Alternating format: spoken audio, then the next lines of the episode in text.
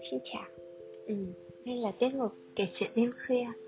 Ờ, Đây là một câu chuyện mà tớ rất là thích Ở trong cuốn Mastery of Love. Thì tự nhiên hôm nay ngồi đọc lại Thế là quyết định ngồi kể chuyện cho mọi người. Thì đây là một câu chuyện về một chàng trai không tin vào tình yêu. À, Thì đây là một chàng trai rất là bình thường Cũng giống như tớ hay cậu thôi. Nhưng mà điều khiến cho anh ấy trở nên đặc biệt là về cách anh ấy suy nghĩ. Anh ta nghĩ rằng là tình yêu thì thật ra không hề tồn tại. Thì tất nhiên là anh ta cũng đã có rất là nhiều kinh nghiệm trên con đường tìm kiếm tình yêu, và anh ta cũng đã quan sát rất là nhiều người xung quanh mình. Phần lớn cuộc đời của anh ta thì được dành để tìm kiếm tình yêu, thế nhưng rồi cuối cùng thì anh ta nhận ra tình yêu không hề tồn tại. Thế nên là ở bất cứ nơi nào đi qua, thì anh ta sẽ thường nói với tất cả mọi người rằng tình yêu chẳng qua chỉ là sáng chế của một thi ca hay một tôn giáo nào đó để chi phối và điều khiển những tâm hồn yếu đuối, để kiểm soát con người hay là làm cho con người tin tưởng vào một cái gì đấy. Anh ta nói rằng là tình yêu không có thật và đó là lý do mà con người sẽ chẳng bao giờ có thể tìm thấy tình yêu cả, cho dù là họ có cố gắng đến đâu. Thế thì chàng trai ấy là một người hết sức thông minh và rất là giỏi thuyết phục. Anh ta đã đọc rất là nhiều sách, học qua những trường đại học rất là kiểu xịn sò và tốt nhất trên thế giới này. Và anh ấy cũng là một học giả có tiếng nữa. Thì vì khả năng của mình là anh ấy có thể diễn thuyết ở bất cứ đâu trước bất cứ một đám đông nào và những lời lẽ của anh ấy cũng cực kỳ thuyết phục. À, thế nên là anh ấy sẽ thường nói là tình yêu thì giống như một cái liều thuốc gây nghiện vậy. Thật nó có thể khiến bạn cảm thấy rất hưng phấn nhé. Nó tạo ra một cái nhu cầu rất mãnh liệt bên trong bạn. Bạn có thể trở nên nghiện ngập khi yêu nhưng mà nếu bạn không nhận được cái liều thức tình yêu mỗi ngày thì nó cũng giống hệt như cái cảm giác như nghiện ma túy vậy. Bạn cũng sẽ cảm giác rất là khó chịu, thiếu thốn, đau khổ, sợ hãi, dằn vặt. Và vì thế nên ngày nào bạn cũng cần dăm ba liều thuốc tình yêu kích vào để có thể, gọi là, trở nên ổn hơn. Anh ta cũng nói rằng là phần lớn các mối quan hệ giữa những người yêu nhau thì giống như mối quan hệ giữa một kẻ nghiện và một người cung cấp ma túy vậy. Trong các cái mối quan hệ đấy, thì ai là người có nhu cầu nhiều hơn thì người đấy là kẻ nghiện ngập. Còn ai có nhu cầu ít hơn thì người đấy là người cung cấp. Thì người có nhu cầu ít hơn là những người mà có khả năng điều khiển toàn bộ mối quan hệ. Thì bạn có thể nhìn thấy cái cơ chế này một cách rất là rõ ràng. Bởi vì hầu hết là trong các mối quan hệ tình cảm thì sẽ luôn luôn có một người yêu nhiều hơn và một người yêu ít hơn. Và đôi khi cũng có những trường hợp người này lợi dụng người kia nữa. Tức người mà uh, bị lợi dụng thì sẽ trao cho mình toàn bộ trái tim và tất cả những gì mình đang có và người kia thì lợi dụng điều đấy. À, bạn cũng có thể nhận ra là tình yêu khiến cho mọi người chi phối lẫn nhau hành động và phản ứng của họ thì cũng rất, rất là giống một người nghiện và một người bán ma túy. Thường thì người nghiện người có nhu cầu nhiều hơn ấy thì họ sẽ luôn sống trong nỗi sợ hãi thường trực. Và đến một ngày nào đấy họ sẽ không còn nhận được liều thuốc tình yêu nữa hay là liều ma túy của mình nữa. Nếu mà trong trường hợp mà lấy ví dụ như thế này, thế thì người nghiện thì thường luôn luôn sẽ xoay vần về những câu hỏi như là mình sẽ phải làm gì nếu mà người ta rời bỏ mình? Hay là nỗi sợ bị rời bỏ cũng sẽ khiến cho người nghiện trở nên rất là kiểm soát và sở hữu. Lúc nào họ cũng nghĩ là người này là của mình, người này thuộc về mình.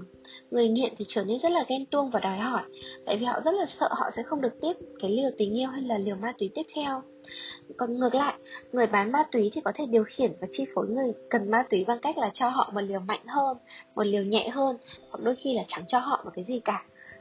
Vì và cái người nghiện, người còn lại thì sẽ hoàn toàn đầu hàng và sẽ làm bất cứ điều gì để không bị bỏ rơi, hay là để tiếp tục có được cái tình yêu này.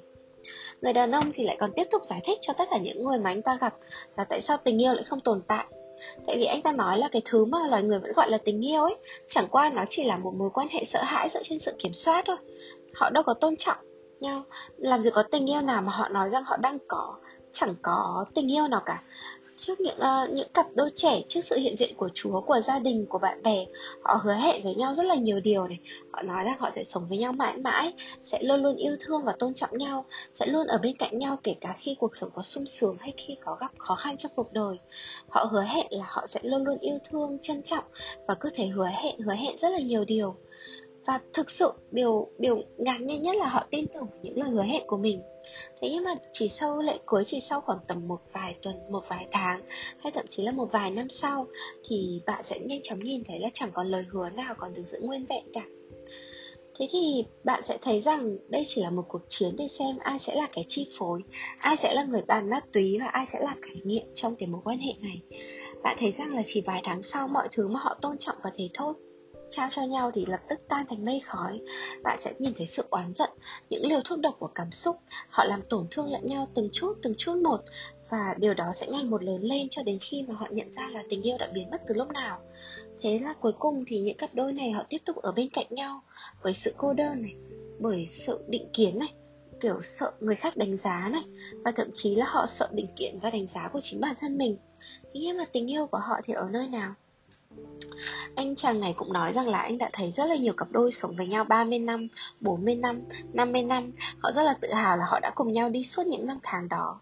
Thế nhưng mà khi mà nói về mối quan hệ của mình Thì họ sẽ thường nói rằng là tôi đã sống sót qua được cuộc hôn nhân này. Tức là một người đã đầu hàng người còn lại và đến một thời điểm nào đó nhất định thì người đã bỏ cuộc và quyết định chịu đựng những đau khổ của mình. Người còn lại là người mạnh mẽ và ít nhu cầu hơn thì chiến thắng cái cuộc chiến đấy. Nhưng mà ngọn lửa tình yêu của họ thì biến đi mất họ đối xử với nhau như một vật sở hữu vậy? Cô ta là của tôi hay là anh ta là của tôi?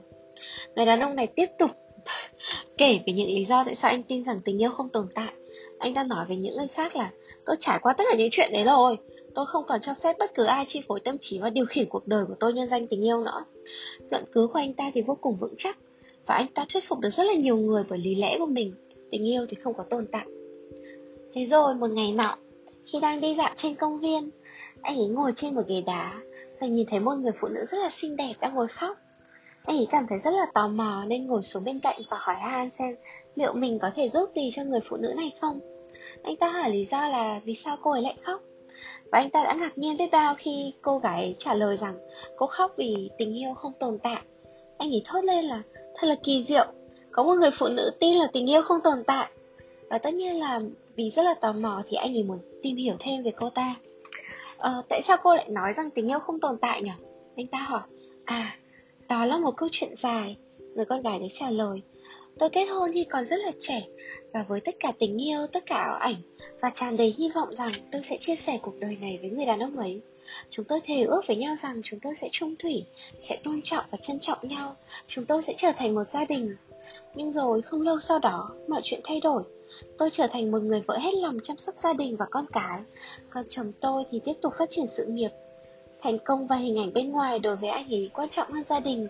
Anh ấy không còn tôn trọng tôi nữa, tôi cũng chẳng còn tôn trọng anh ấy nữa chúng tôi làm tổn thương lẫn nhau và rồi đến một thời điểm nào đấy thì tôi phát hiện ra là tôi chẳng còn yêu anh ấy nữa, và anh ấy cũng không còn yêu tôi nhưng nhưng mà nhưng mà những đứa con của tôi thì vẫn cần một người cha và đó là lý do để tôi ở lại và làm tất cả những gì tôi có để có thể hỗ trợ anh ấy.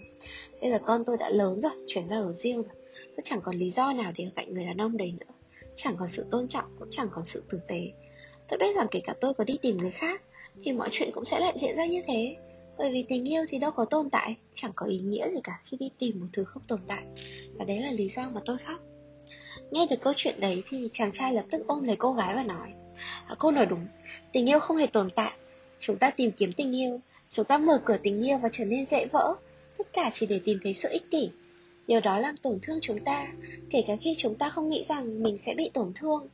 Cho nên dù có trải qua bao nhiêu mối quan hệ đi nữa, mọi chuyện cũng vẫn sẽ diễn ra như vậy, hết lần này tới lần khác. Thế à tại sao chúng ta cứ phải mãi đi tìm kiếm tình yêu nhỉ? Thế rồi họ cảm thấy là họ có rất là nhiều điểm chung với nhau và họ trở thành những người bạn tốt nhất của nhau. Đó là một mối quan hệ cực kỳ tuyệt vời họ tôn trọng lẫn nhau họ chẳng bao giờ làm nhau thất vọng cả. Họ đồng hành với nhau và mọi thứ đều khiến cho họ cảm thấy rất hạnh phúc. Họ chẳng ghen tuông họ chẳng kiểm soát họ cũng chẳng sở hữu. Mối quan hệ cứ thế tiếp tục phát triển tiếp tục phát triển. Họ thích ở bên cạnh nhau tại vì đơn giản là khi mà ở bên cạnh nhau thì họ cảm thấy rất là vui vẻ. Còn khi mà không ở bên cạnh nhau thì họ rất là nhớ nhung. Thì xong rồi một ngày người đàn ông đấy đi uh, đi ra ngoài. Nói chung là không còn ở trong thành phố nữa xong tự nhiên anh ấy nảy sinh ra một ý nghĩa rất là kỳ lạ? Kiểu hmm, có lẽ cảm xúc của mình có với cô ấy là tình yêu nhưng mà nó rất là khác với điều mà mình đã từng thấy trước kia. Nó cũng chẳng giống những nhà thơ nói hay các tôn giáo nói bởi vì mình chẳng chịu trách nhiệm gì với cuộc đời của cô ấy cả. Mình chẳng lấy đi thứ gì của cô ấy mình cũng chẳng cần cô ấy chăm sóc mình. Mình không cần đổ lỗi cho cô ấy trong những khó khăn của mình mình cũng chẳng đem tất cả các bi kịch của mình đổ lên đầu cô ấy. Mình với cô ấy có một khoảng thời gian cực kỳ tuyệt vời với nhau cùng tận hưởng với nhau. Mình tôn trọng suy nghĩ và cảm nhận của cô ấy. Cô ấy cũng chẳng là mình xấu hổ hoặc thậm chí là cũng chẳng là mình cảm thấy phiền lòng một chút nào. Mình không thấy ghen tuông khi ở bên cô ấy. Mình không thấy ghen tuông khi cô ấy ở bên cạnh những người khác, nhưng mà cũng chẳng thấy ghen tị khi cô ấy thành công. Thế thì có lẽ là tình yêu có tồn tại, chỉ là nó không giống như những gì mọi người thường nghĩ về nó rồi thế là anh ấy rất là nóng lòng muốn trở về nhà để nói chuyện với cô gái về cái ý tưởng kỳ, kỳ quặc của mình. Và khi mà anh ấy bắt đầu nói thì cô gái trả lời là em biết chính xác những gì mà anh nói. Em cũng có suy nghĩ như thế từ lâu rồi. Nhưng mà em không muốn chia sẻ với anh vì em biết là anh không tin tưởng vào tình yêu. Em nghĩ là có lẽ tình yêu thực sự tồn tại chỉ có điều nó không giống như những gì mà chúng mình từng nghĩ thôi. Thế là họ quyết định yêu và sống với nhau và điều tuyệt vời nhất là mối quan hệ của họ vẫn chẳng hề thay đổi. Họ vẫn tôn trọng nhé vẫn ủng hộ nhau. Tình yêu thì ngày càng sâu đậm. Kể cả những điều bình dị nhất cũng có thể khiến cho trái tim của họ kiểu nhảy múa bởi vì họ rất là hạnh phúc. Thế thì trái tim của người đàn ông tràn ngập tình yêu. Đến nỗi có một đêm một điều kỳ diệu đã xảy ra. Lúc đấy anh ấy ngắm bầu trời đầy sao và nhìn thấy một ngôi sao cực kỳ sáng ở trên trời.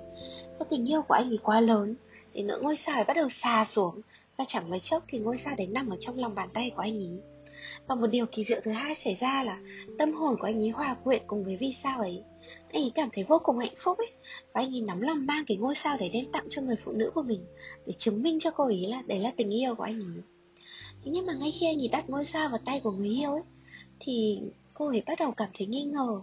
Cô ấy thấy là tình yêu này quá lớn, quá choáng ngợp, và ngay trong cái khoảnh khắc đấy thì ngôi sao rơi khỏi tay cô ấy và vỡ làm một nghìn mảnh khác nhau và thế là tiếp tục, bây giờ, có một ông già đi khắp thế gian, chưa sót khẳng định rằng tình yêu không hề tồn tại.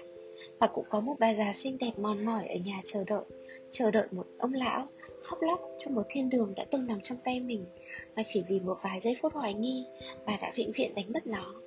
Và đó là câu chuyện về một người đàn ông không tin vào tình yêu.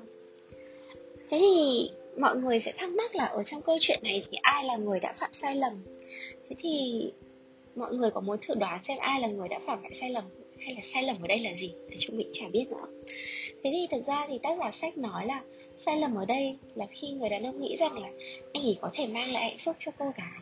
Ngôi sao ấy là hạnh phúc của anh ấy, và sai lầm của anh ấy là anh ấy đã đặt cái hạnh phúc của mình vào tay của cô gái đó tại vì bản thân hạnh phúc ấy, thì nó không bao giờ đến từ bất cứ điều gì khác ngoài đến từ bản thân chúng ta. Mình hãy cảm thấy hạnh phúc vì tình yêu toát ra từ bên trong bản thân mình. Và người con gái hay người chàng trai trong câu chuyện cũng cảm thấy hạnh phúc khi tình yêu toát ra từ bên trong bản thân của họ. Thế nhưng mà cái giây phút khi mà người đàn ông bắt cô gái chịu trách nhiệm cho hạnh phúc của chính mình thì cô gái đấy đã làm vỡ ngôi sao đấy. Tại vì cô ấy không thể nào chịu trách nhiệm cho cái hạnh phúc đấy được thì cho nên là dù cô gái yêu chàng trai đến thế nào đi nữa, thì cô ấy cũng chẳng bao giờ có thể khiến anh ấy hạnh phúc được cả. Tại vì cô ấy không bao giờ biết được là cái gì diễn ra ở trong tâm trí anh ấy. Cô ấy chẳng bao giờ biết được là anh ấy muốn gì. Cô ấy cũng chẳng thể đọc được tất cả các giấc mơ của anh ấy. Thế nên là nếu mà bạn đem hạnh phúc của mình đặt vào tay người khác thì sớm hay muộn người đấy cũng sẽ phá tan nó thôi. Cũng giống như kiểu nếu bạn đem hạnh phúc của mình cho người khác ấy, thì người đấy có thể mang nó đi mất thế nên là hạnh phúc chỉ có thể đến từ bên trong mình.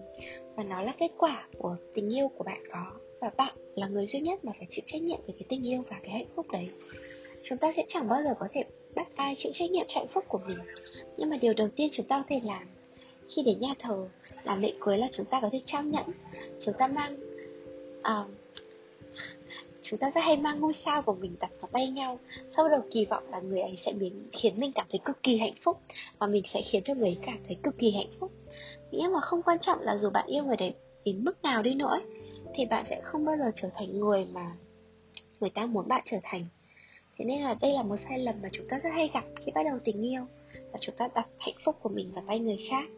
Và đây không phải là cách mà mọi thứ diễn ra một cách tự nhiên ấy, tại vì chúng ta sẽ rất hay hứa hẹn những điều chúng ta không thể làm bằng cách đấy thì chúng ta thường mang lại thất bại cho chính mình. Là đấy là câu chuyện mà mình đã đọc được trong cuốn kia. Mình thấy nó cũng khá là hay. Chả biết nữa. Thế là tự nhiên kiểu muốn kể lại. Thì cái lúc mà mình đọc cái câu chuyện à, mình đọc hết cả cái cuốn sách này thì mình kiểu mình hôm đấy mình đọc nó ở à, hồi đấy mình đi uh, Coron à?